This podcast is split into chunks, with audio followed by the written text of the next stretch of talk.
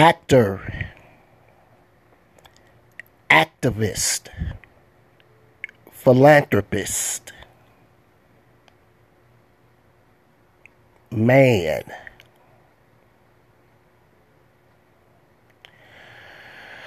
Michael K. Williams. Wow. Just wow. That's all I could say. Um, for those of you who probably know at the time this message was recorded, actor Michael K. Williams had passed away at the age of 54. He was found um, already deceased at his um, at his home in Brooklyn. I'm not gonna get into the details. You guys and gals probably already know what is being suspected, but um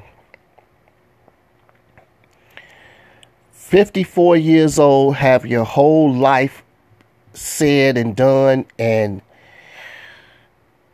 even when it looks like you have it all, it seems as if you have nothing at all.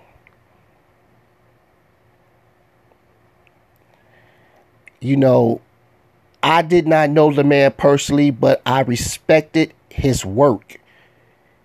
Not just as an actor, but just as an activist. Someone who I admired from afar, and I'm not ashamed to say that. we all have our situations, our flaws, our demons, as it's termed. But when you pretty much know what could happen and you do it anyway, knowing that you're tempting fate, and in some way, shape, or form, fate will eventually prevail why would you do it anyway? Part of me, as I said, I never met the man, didn't know him personally, but part of me is saying, damn you, because you knew better. And at the same time, another part of me is saying, thank you for helping people like me learn better, and know better. Rest eternal, Michael Kenneth Williams.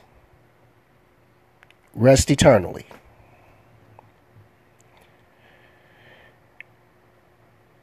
Eric's Editorial Podcast, episode 445, is now in the books. Remain safe, blessed, and privileged for yourselves and your family. And as always, I thank you for listening.